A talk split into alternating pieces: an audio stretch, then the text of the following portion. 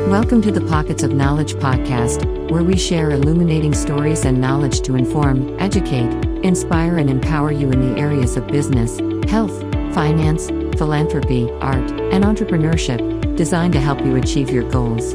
And now here is your host, Desiree Stanley.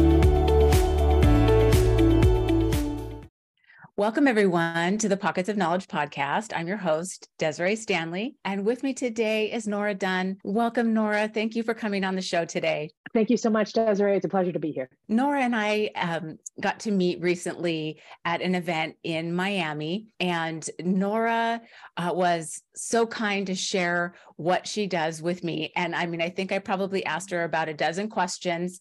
And really, that's why I wanted to bring her on the show, because she has so much knowledge about traveling and extended traveling. And so that's what we're going to be talking about today. She is kind of uh, an original O G digital nomad, and she's going to share a little bit about that as well. So let's get right to it, Nora, and jump right in. Did you always know that you wanted to travel? Not only did I always know that I wanted to travel, but I really, in a sense, always did travel. So I grew up in Toronto, Canada, and my grandparents on my mom's side or are uh, or were American, and they lived in just outside of Albany, New York. So I spent my summers in the countryside with them, and I always took the train every year to and from their place. So that gave me this experience of being able to travel from a very, very young age. And sometimes we would go to Cape Cod or, you know, take little excursions from there. So right from childhood, I was familiar with the act of crossing borders and train travel, which would later play a huge role in my lifestyle. But then I was about probably nine years old. And uh, I remember very distinctly watching a documentary about Europe. And I'm looking at this screen and I do not recognize anything. Like, I don't understand how the people are dressed. I don't understand the language they're speaking. The architecture is different from anything I've ever seen. Like, everything was different. And my nine-year-old self immediately formulated this thought that would actually form a, become a lifelong dream. And that thought, that question that I, I was just always in my mind was, how do the children play? So I was just really fascinated with understanding, because I, I knew the children were the same as me, but they were also very different and they were surrounded by all these different things. So as I grew up, that dream also grew up with me. And uh, I mean, I obviously still like to know how the children play, but I also want to know how the adults play and what do they talk about around the dinner table and how do people shop and eat and cook and what are the going concerns uh, for people? How do they live their daily lives? Because it is so different everywhere we go. So that That really formed the basis for what would eventually become a full-time travel lifestyle that I've actually been doing now for seventeen years. Gosh, that's fantastic. I love that your nine-year-old self thinking, how do the other kids play? And that's just so pure. I love it. It's adorable. And then sharing sharing that uh, with us about the, the train travel. And I know kind of what you're going to share, but we won't get into that yet. But let's talk a little bit about how, I mean, we all all know like how to budget for just say a regular vacation. Like if we're going to take a weekend trip or maybe we get a week vacation somewhere, we kind of all know how to budget for that. But if you're talking about long-term travel, how do you budget for something like that? It's an excellent question. And it was one that it was full of surprises for me. Uh, I was actually, prior to selling everything that I owned to travel, I was a financial planner. So I love digging into the numbers bits. Uh, and when I sold everything to travel full-time, I figured that this was going to be an expensive endeavor. Uh, I, I didn't honestly know how long it would last or whether I just had to get something out of my system. So I, I was really open to whatever uh, might happen. So obviously I had some money in savings, but then also when I sold my financial planning practice, I had an income, a small income that was coming in for the first couple of years.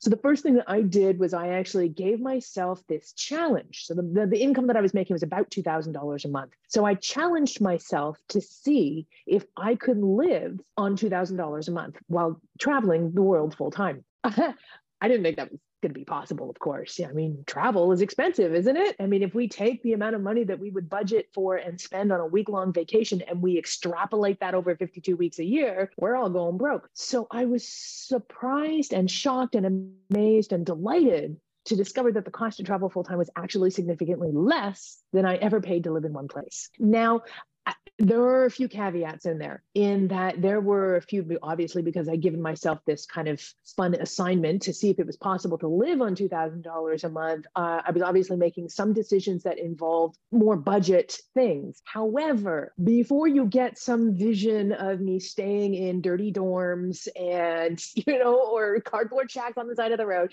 in fact, actually, the ways that I discovered to save money while traveling also found me in these amazing culturally immersive experiences and staying in some of the most amazing places in the world. Like, I'm staying in mansions, but here's the deal. It was free. So I actually managed to get my accommodation for free uh, in I say in a variety of different ways. I literally wrote the book on it, but that's another matter. But I saved, in my first ten years of full-time travel, I saved over one hundred thousand dollars getting my accommodation for free. And I'm staying in these amazing places around the world and volunteering. I was living on boats in the Caribbean. Like, I did these amazing experiences. The other thing too that uh, that will definitely dramatically reduce your cost of long-term travel is the pace of travel that you take. So um, again, if we think of that week-long vacation, you're moving from place to place, you're doing touristy activities every single day. So inherently, you're eating at restaurants all the time. So inherently, you're going to spend more money. However, when travel becomes a lifestyle, and when you're also working online, working remotely uh, to along the way, everything changes. Your pace of travel changes. The sorts of places that you stay in change. Uh, you usually have a kitchen, so you're not eating all your meals in restaurants. You stay longer in a place, which inherently saves you a lot of money,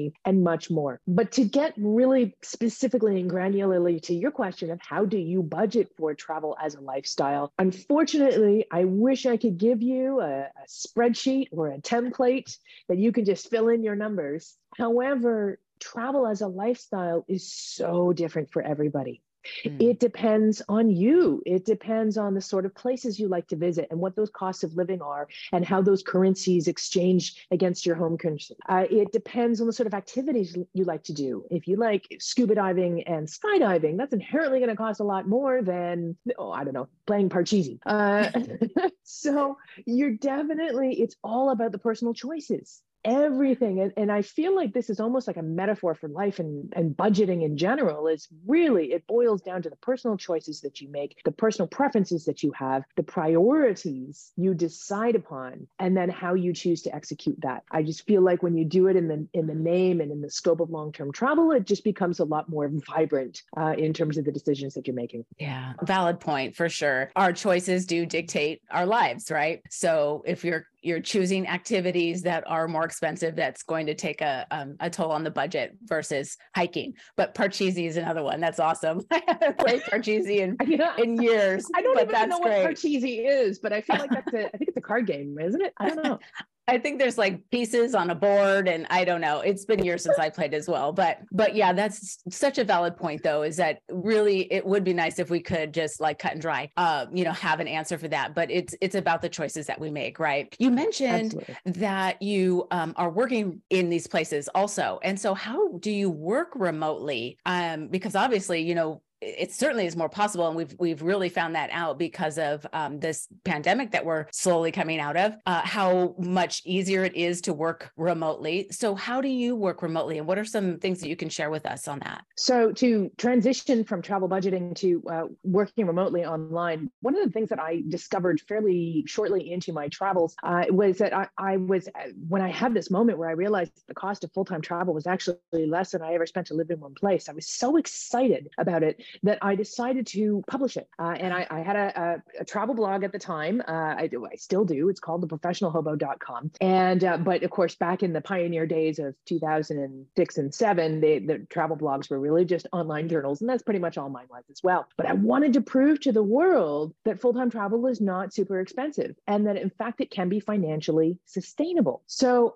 and in so doing, I actually ended up coining this term, financially sustainable travel. And it has nothing to do with with environmental sustainability, and it has nothing to do with budget travel, uh, as you, one might suspect. But instead, there are three pillars that go into financially sustainable travel. One is earning money remotely. So in order to have a full-time travel lifestyle, you have to be bringing money in. It doesn't have to be remote. If you've got investments that are, are kicking out a passive income, that works as well. But for most people, uh, like you say, because of the pandemic, uh, remote work is the new black. And now there are millions upon millions of people who have remote jobs, some of whom want to take those jobs on the road. So pillar number one, earning money remotely. Pillar number two to financially sustainable travel is making creative, conscious spending choices of how you choose to spend that money, which of course goes back to what we were talking about in terms of the budget. And pillar number three is balancing those two so you can travel for as long as you want. Yeah. So once you have now the money in and the money out and balancing those two,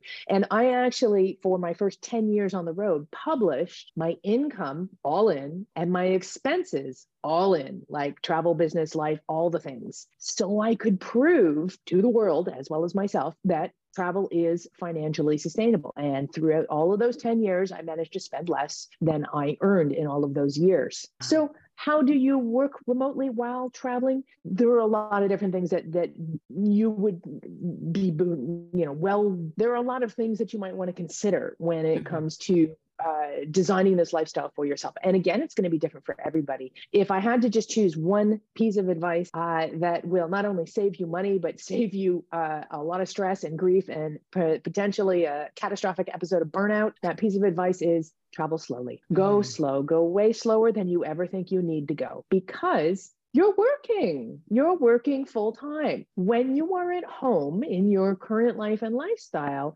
how often do you go out and do things, do something that might be the equivalent of doing a touristy activity at your destination? If you're lucky, maybe, I don't know, once or twice a week, like on the weekends or something, you'll get out and you'll do something. But the rest of the week, when you're not working, you're tending to the daily tasks of life. You're shopping, you're cooking, you're doing your laundry, you're chilling and watching some Netflix. We all need that regardless of where you are in the world, right?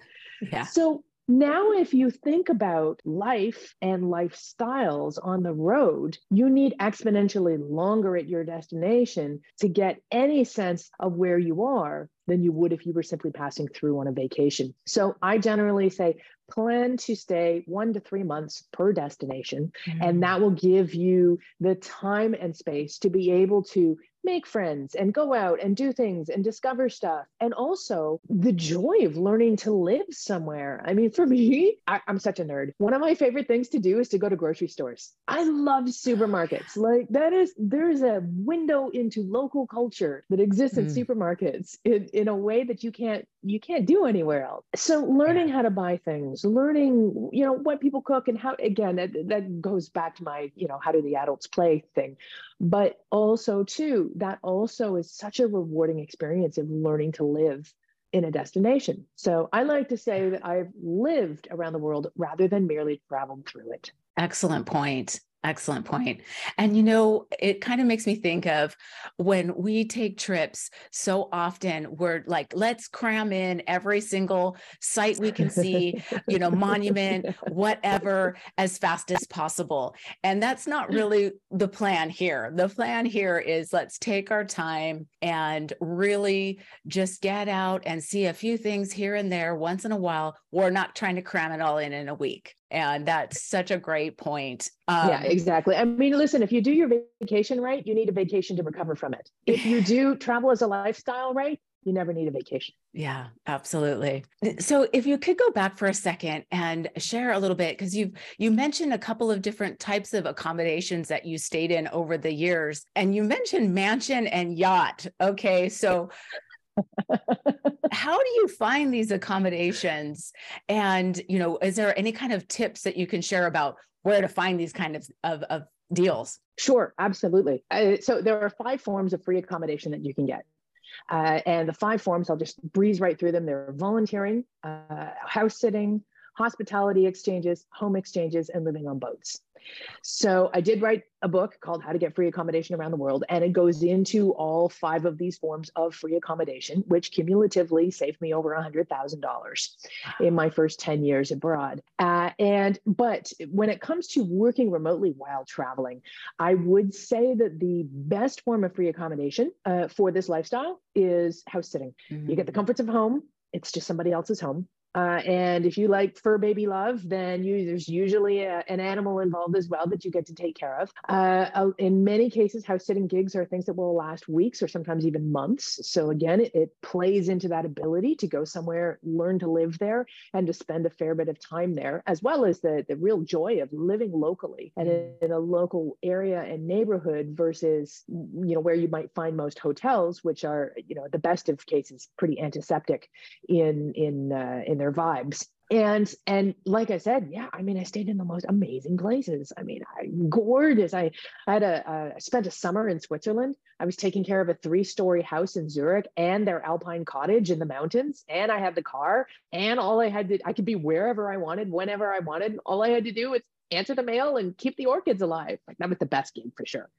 Wow. Um, but I also had, I mean, I house sat in probably about sixteen different countries.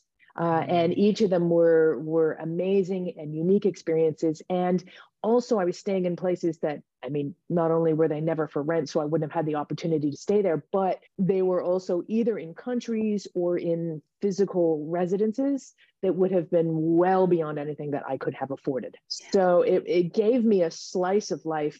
Uh, and an ability to experience uh, a whole different way of traveling and living around the world that was super rewarding. Uh, and of course, yeah. the other advantage of house sitting is you're staying in someone's home, which means they probably have things like an ergonomically friendly workspace set up, which again, you're not going to find that in every Airbnb. I have worked from some of the most horrendous uh, forms of accommodation that I've paid extraordinarily for versus having super comfy places to stay through things like house sitting. Yeah. Yeah, great point. Uh, so I wanted to ask you, this is sort of was an interesting thing thinking about when you're traveling for this long, what do you do with your mail? Like, how do you get your own mail? Where's that going? I, I mean, it can't be on hold forever. And I know that a lot of things now we can just request paperless, but in other cases we can't. And so wh- how do you get your mail? It's such a great question. And it's one of many questions that I get.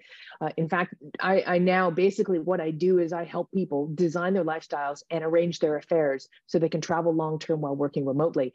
And that is one of the mail is one of the first questions that people I work with ask me. Yeah. So uh, you're definitely planning the lifestyle in the right way. You're thinking of all the right things, Desiree. So good for you. You're almost there. You're on the road. I can feel it. Um, so the, and the mail thing, there's a few different ways you can do it. When I started, again, in back in the pioneer days, there was no infrastructure or uh, systems or processes for people like me. So I had to just bootleg it the whole way. Uh, so what I did was the first thing I did, and I recommend anybody do this, is dramatically reduce the amount of mail you get.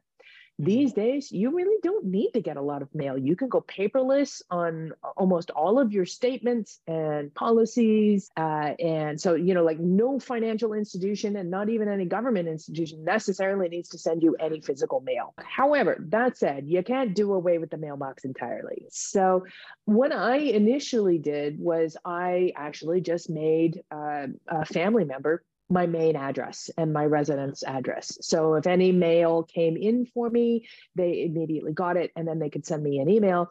Uh, and if I needed to know what was inside it, they would open up the, the package or open up the letter, and they would just take a picture of the contents and they would send it to me. So that if, if you're going away for a fairly short period of time and or you have someone who would be able to do that, it's as simple as that. Uh, however, if you are going away for a longer period of time or you don't have someone who can do that sort of thing for you, or you have more mail than you would feel comfortable leaving in someone's hands, there are now solutions in the form of virtual mailboxes. And there are companies around the world now uh, that do exactly this. Uh, it is, it's...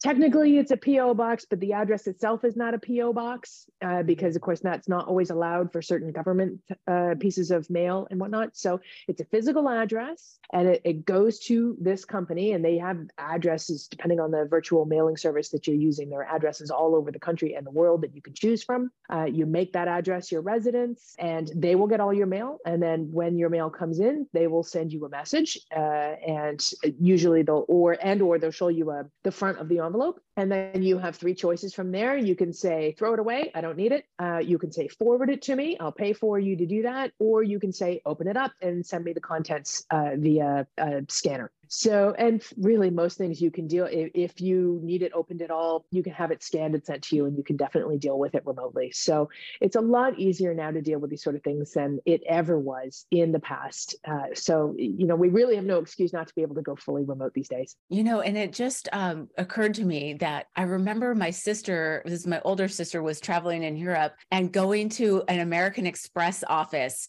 to get mail. So like, I vaguely remember you could have mail sent to American Express office in Europe, and then you can go get it. Yeah. And so I guess like the virtual um, mail boxes, like you're talking about now, is, is sort of the equivalent of that, but uh, maybe just not where you're located necessarily. Um, but I love that idea that, you know, you've got those choices, then what you want them to do with it. And then um, it's handled, right? Because not everybody has family that they necessarily have that can have mail sent to. So, you know, this gives you that other option. And then that brings up another question is, what about your phone, like your cell phone? I, the plans for traveling outside of the country can get pretty pricey if you're, you know, trying to add on charges every single day. That's just not going to work for extended travel. And you've just nailed the second most common question I get, which is how do I, what do I do for phone connectivity? Uh, so there are a few things. Uh, I will certainly a lot of traditional, a lot of phone plans do have, like you say, this add-on, you know, like for ten dollars a day, you've got your international data roaming, but of course at ten bucks a day, that's three hundred dollars a month in addition to what you're already paying for your phone plan. That is right. Way too much money. I mean, that's ridiculous. So if you're going away for a week, then sure, that's, that's an option. But if you're, if you're planning travel as a lifestyle, a traditional phone plan is, is, is not really going to cut it. Now, there are a couple of exceptions to this rule. In the United States, there are a couple of phone plans that are a little friendlier towards people who uh, want to travel. T-Mobile, of course, is one of the, the plans uh, that has a fairly friendly, somewhat cost-effective international phone plan option uh, that will give you the ability to um, make and receive calls to and from the States and also text messages, regardless of where you are. However, there are other options that will cost you significantly less and give you all the functionality that you need. So a lot of people are nervous about letting go of their, their home phone number. I'm going to say U S phone number because I'm going to assume that most of your listeners are uh, American. So, and, you know, if you want to log into your bank, you need to have a U S phone number. And, and sometimes they're going to send you uh, an uh, authentication text message. So wherever you go in the world, that phone number needs to work. However, you don't have to have a traditional phone plan in order to make it work. So there's a few different options that you have, one of which is to get an online phone number. Uh, Skype is a dinosaur these days, but they do have the ability. You can rent an online phone number through Skype. There's also apps uh, like Hushed uh, and other services that will give you a phone number. You can port your existing phone number over for a one-time fee, and then you will have this phone number that will be cheap or even free that works over Wi-Fi and data. So it doesn't use, it's not a traditional cell phone plan that relies on the cellular waves and consequently will subject you to roaming when you're not in the country. So right. That's the first thing that will help keep you from getting those fees. Then all you need is a data connection or Wi-Fi, and Wi-Fi is ubiquitous, so we don't need to worry about that. But data uh, is what you would need to worry about. You can get a global data eSIM card, and that will give you data around the world uh, very inexpensively. As a Canadian, this is what I do, and I've done since two thousand seventeen. Uh, in Canada, we are blessed because we actually have an app called Fongo, which is one hundred percent free, gives you a, a free Canadian phone number. I can make and receive calls to and from Canada for free, uh, which, you know, with any of these services, with that number, it, it's so great because, you know, your kids could call, you could be in Timbuktu and your kids in the States can call you. And for them, it's a local call because they're calling a U S phone number. And for you, as long as you've got Wi-Fi or a data connection, you pick it up for free. There's no roaming. You don't have to worry about it. So my total telecommunications costs, so this is global data, phone numbers, the whole deal, is about two hundred dollars a year. A year. And I don't, a year. Yeah. And I'm not sacrificing anything. Occasionally, one of those, uh, the one of the short code authentication texts don't come through gracefully, but you can always, there's always another option. You can tell them to phone you instead, and you can get the code via phone or whatever. Like I said, this has been, I have not had a traditional phone number since two thousand seventeen. So it, it can be done. It doesn't have to cost an arm and a leg. And if you have an unlocked phone, you also have the ability to purchase local SIM cards, which will give you a local phone number at your destination, which is handy if you want to be able to stay in touch with people at your destination, uh, and often very inexpensive uh, data plans as well. So there are lots of options, but I encourage people to uh, cut the umbilical cord between them and their traditional phone plan. Uh, you, the sky's not going to fall. It's going to be okay.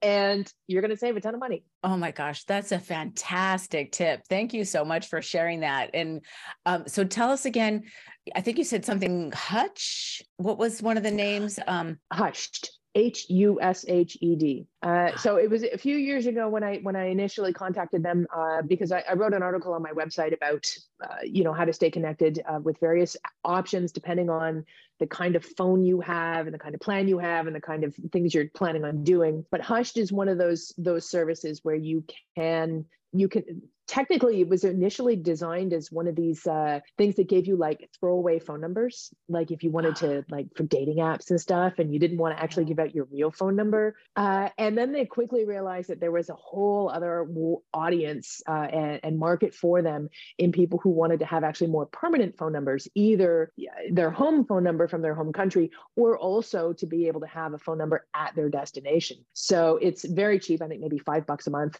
Uh, you can get a phone number in hundreds of different countries. Oh, wow. Excellent. Well, thank you so much for sharing that. And, you know, I wanted to ask you, my tendency when I travel anywhere is to completely overpack because I think about, okay, maybe today I want to wear this. And then I mean, I'm not, I don't want to wear that today. And then I have to have some other option. And my husband will tell you that I'm notorious for overpacking. And so for something like this, where you're going to be traveling on an extended basis, how do you pack? I mean, how are you planning for different different weather scenarios when you don't have access to your whole wardrobe? It's so funny. I've recently breathed new life into my uh, YouTube channel, uh, and I do weekly videos that talk about a lot of these different concepts and whatnot. And packing is one of the hottest topics out there. And uh, so even just now, just before we got hopped on this phone call, I was actually recording another video about packing, and I was comparing packing cubes with rolling your clothes, you know, which is better. Uh, so there is an art and science to packing uh, for sure. Everything from how you actually fit everything into your bag, to what kind of organizational tools you use, to the things you actually choose to pack and take with you. Uh, however, fairly early into my travel career, I coined a phrase uh, that I encourage everybody to write down and put on your wall as you're developing your packing list. And the phrase is, the weight of your luggage is equally proportionate to the level of misery you will experience on the road. So the, the heavier your shit is, excuse my language, the the more miserable you'll be. And try, yes. I this I, I learned this from experience. When I hit the road, I hit the road with way too much stuff, and I just systematically started getting rid of and getting rid of and getting rid of and getting rid of more stuff until eventually I actually traveled for two full years with carry-on luggage only. Uh, I managed to whittle down the contents of my life and everything that I owned to a carry-on size bag. Now, when I travel, I usually travel with carry-on luggage. Uh, so I do have a home base now. I'm currently on a five-month trip with carry-on luggage only. So I definitely have learned the art of minimalism. And there, there are unfortunately way more things to discuss than we could possibly get into in this chat for me to get you to carry on. Uh, but I, one piece of advice I could give you specifically is make sure everything matches. If mm. you are choosing like maybe three colors, all of which are complementary, then you will have way more outfit possibilities than if you pack these little outlier items of clothing. So the more multifunctional yeah. everything is that goes into your bag, the more everything matches, the more possibilities you have, and the less bored you'll be with the, oh, I don't want to wear this dress, but I wish I had that one. So there's yeah. definitely possibilities. Excellent point. Choosing those colors that go well together and that aren't like, you know, hot pink or, you know, chartreuse or something like that. That's not going to go with anything else. So valid point there. And I wanted to ask you, I'm changing gears a little bit here. Are there different credit cards that you use for travel that give you better travel rewards than others? And what would you suggest there? I am a huge fan of frequent flyer mile travel hacking, which uh, is the art of basically using frequent flyer miles to travel uh, long haul in business class for less than the price of economy tickets. And that is my M O. That's how I roll. Uh, I, actually, in a few weeks, I'm going to be taking my first overseas flight in economy. I'm, I'm very unhappy about it, but I, it was a last minute trip and there was no award availability. So you know what? All right, I'm going to have to suck it up. Uh, but it's a short flight, relatively speaking. So, uh, but once you get a taste of business class, it is real hard to go back. So uh, credit cards are instrumental in this process for a few different reasons. Uh, one of which is, of course, credit cards, frequent flyer mile and air miles credit cards often have elevated sign-up bonuses that mm-hmm. once you sign up for the credit card and you meet whatever spending threshold they have initially, you will get a whack of miles that in many cases will be enough for a long haul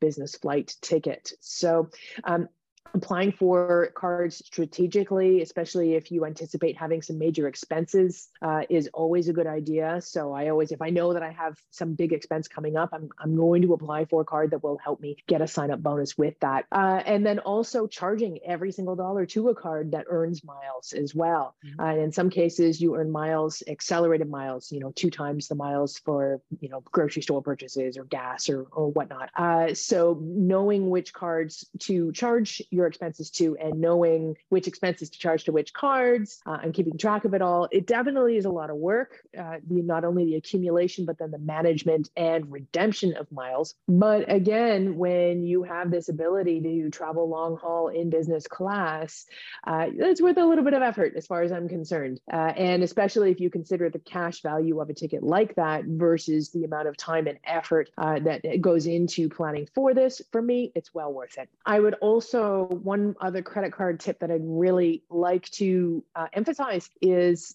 not a lot of people know about this invisible expense that you pay every time you charge something in a foreign currency to your credit card, but it's called a foreign transaction fee or foreign yeah. currency fees. And it basically, the credit card will mark up the existing currency conversion rate by about three percent and they pocket the difference. And it's totally invisible to you. You don't know you're paying it. I didn't know I was paying it for like years, well over a decade before I understood that this was a thing and that it can be combated by getting a card with no foreign transaction fees. Uh, it's also expressed as no F X fees. So that means the credit card is going to perform the currency conversion at the market rate, and they're not going to pocket any any surplus in there. And that will effectively save you three percent on almost everything that you spend. Wow. Didn't know that. So fantastic. Thank you for sharing that. But it's true, right? I mean, they, those fees, they're there and we don't necessarily see them because we're, you know, it's not printed on the thing or we're not looking at our statements close enough and we just don't know. So that's fantastic. Thanks for sharing that. You mentioned a couple of times you've written some books and mm-hmm. I know also that you do speaking engagements. And so tell us a little bit about that. Like, is public speaking easy for you? And, and what about writing? I mean, was that your your career and originally was in financial planning and that sort of thing. So it doesn't sound like writing was necessarily, you know, your first thing. So was that something that came easy for you? Both writing and speaking, lucky for me, do come easy for me uh, in that I was, I actually also used to be, I've lived a few lives, uh, one of which was I was a professional actor, singer, dancer. So oh. the concept of being in front of people uh, and uh, being able to perform in any way, shape or form, uh, not only is something that comes relatively naturally to me, but I love doing it. So speaking, when I get the opportunity to speak, I'm all over it. But the writing is also something that I've done all of my life. Even as a child, I had a I had a writing coach and I wrote mm. really, really bad fiction as a child. And uh, so, and as a financial planner, I, I found that I would exercise this, like when I would write financial plans for my clients,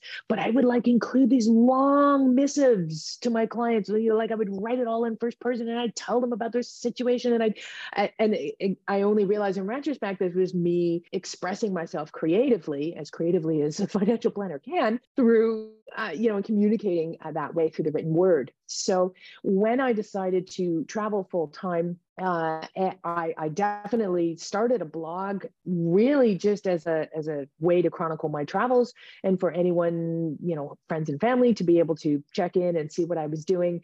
It was an alternative to the, what people generally did at the time is they would send an email out to all of their contacts, you know, these long emails. And I was like, I don't want to mess up people's inboxes this way. I'll just put it all online on a blog and anyone can check it as they want. Uh, so that was the beginnings of my blog, which at the time was not an industry or anything that could be remotely monetizable. But I did somewhere in there also end up making that connection that, hold on, wait a minute, with a laptop and an internet connection, I could make a living as a freelance writer from anywhere in the world. So that light bulb, because let's also, let's get it right. Remote work was not a word. Location independent was not even an idea back in two thousand six and two thousand seven when I got started. So I had these ambitions to, all right, I'm going to become a freelance writer. And uh, because I had this income from my, the sale of my business for the first couple of years, I knew that I also had a runway to be able to build my freelance writing career and my bylines, because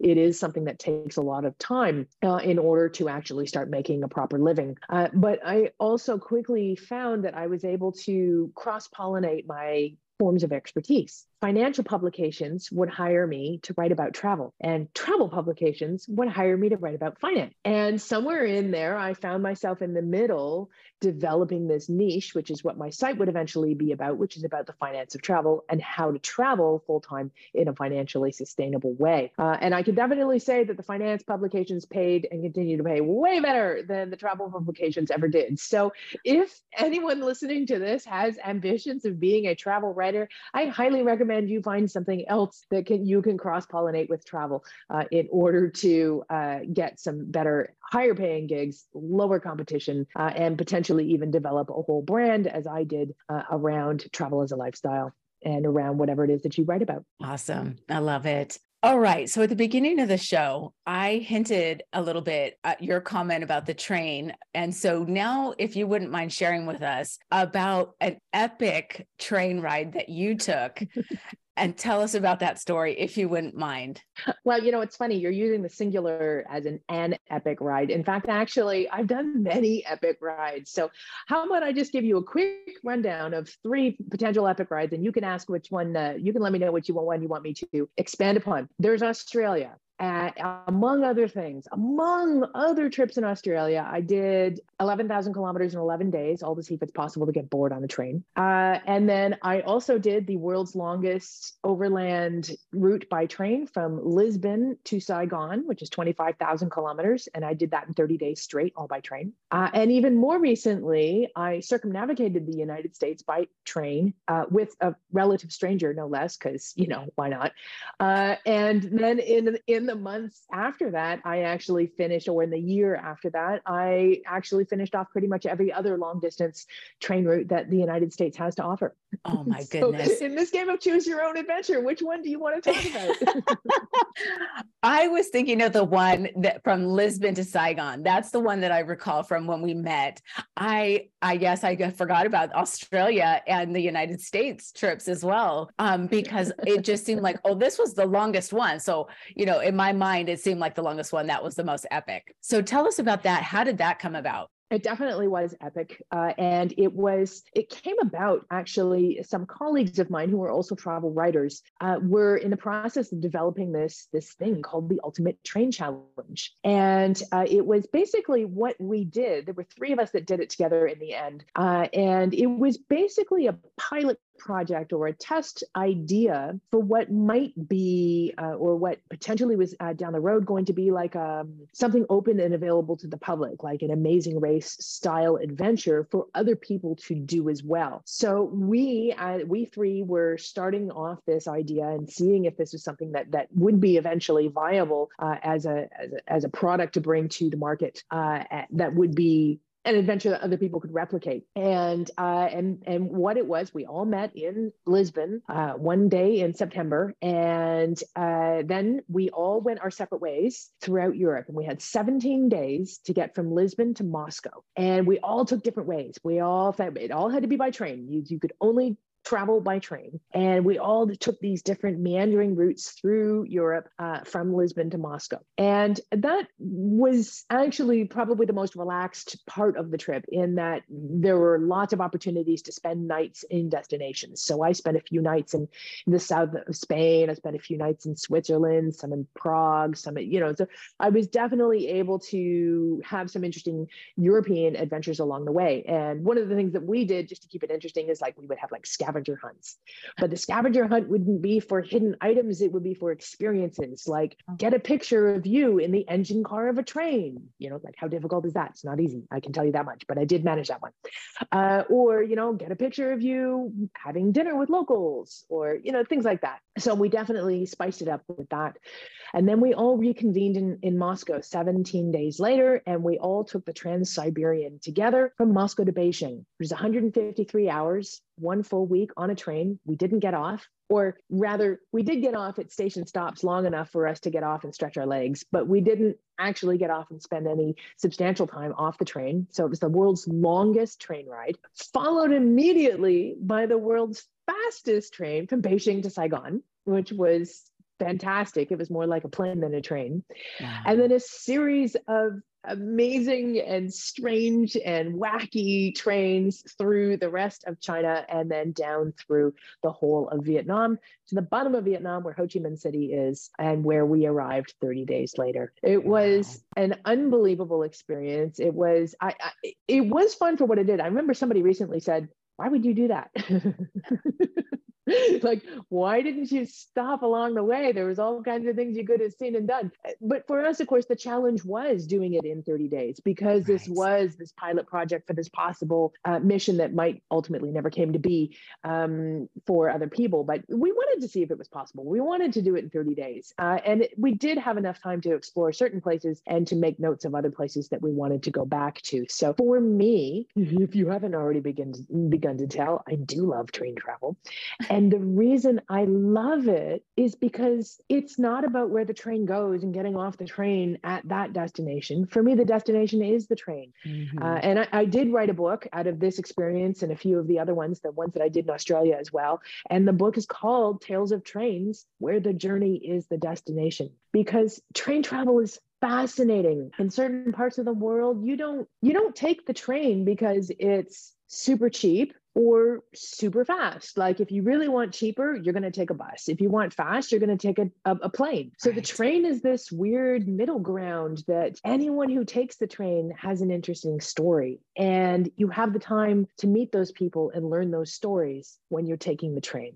And that's what the book is all about. Oh my gosh. I love it. I love it. So fantastic. And, and the idea of traveling by train to me just seems like super exciting and like a little bit exotic and like super cool. Uh, I just love it. So I, I'm going to share with the listeners the books that you've written, and especially that, that I'm picking that one up immediately because I want to hear all about the train travel. I love it. And so just to wrap up, because I mean, we could just talk for hours, really. I so love hearing your stories and you've got so much great knowledge, but to wrap it up, what other books or podcasts are you listening to, or books that you've read that you think would be great for the listeners to pick up or check out at the library? I'm always reading a good book or three. Uh, and I will say that one of my favorite travel authors uh, is, and, and some people might be discri- uh, might be surprised uh, that this man is an author first and foremost, uh, is a writer first and foremost, Anthony Bourdain.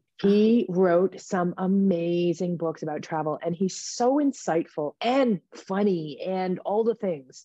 Uh, but the first book of his that I read that still to this day is one of my favorite books is called uh, A Cook's Tour in Search of the Perfect Meal. And it was actually about his, uh, I guess it was perhaps when he was filming No Reservations, mm-hmm. uh, which was his first television series, or one of his first T V series.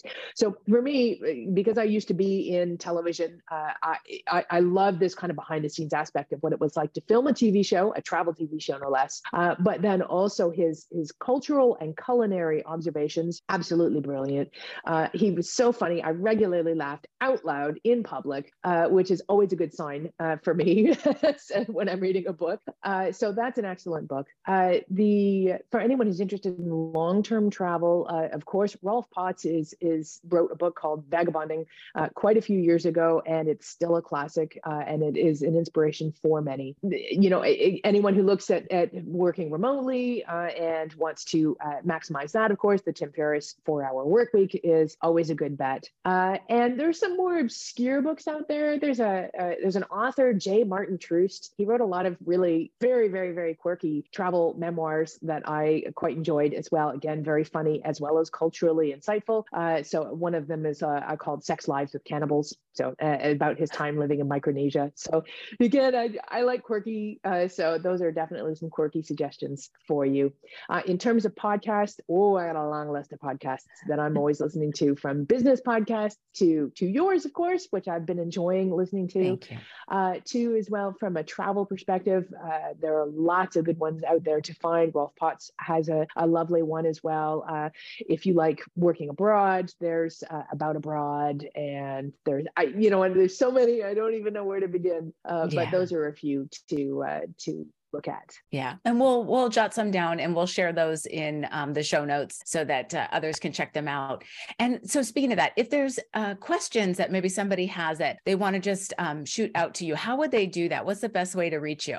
So my online home is the professional hobo dot com, and you will find a contact page there that has my email address. I'd also like to offer a, a special gift, free gift to the listeners of this show. All you have to do is go to the professional hobo dot com forward slash free gift. And there you will find a checklist of ten things to do before you travel long-term. And these are cover off some of the things that we've already talked about, like virtual mail and cell phone plans, uh, as well as a whole host of other things that you need to consider before you hit the road. It will help you cover all of your bases so you can travel effectively, smart, and stress-free. So please do go and download that. And then through that, you, you get in touch with me as well. Awesome. I love it. Thank you so much, Nora. Thank you for that free gift. Thank you for your time, for coming on the show today. I so appreciate it. I've enjoyed it. It's fantastic information, and you're such a pleasure. Thank you again. Now, thank you so much, Desiree. It was a pleasure to meet you, and I hope I get to meet you in some random exotic location again soon. Yes, absolutely. I love it. Well, thanks again, and we'll talk soon.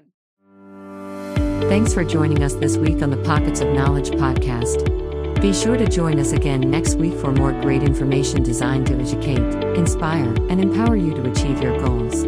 And thanks again for listening.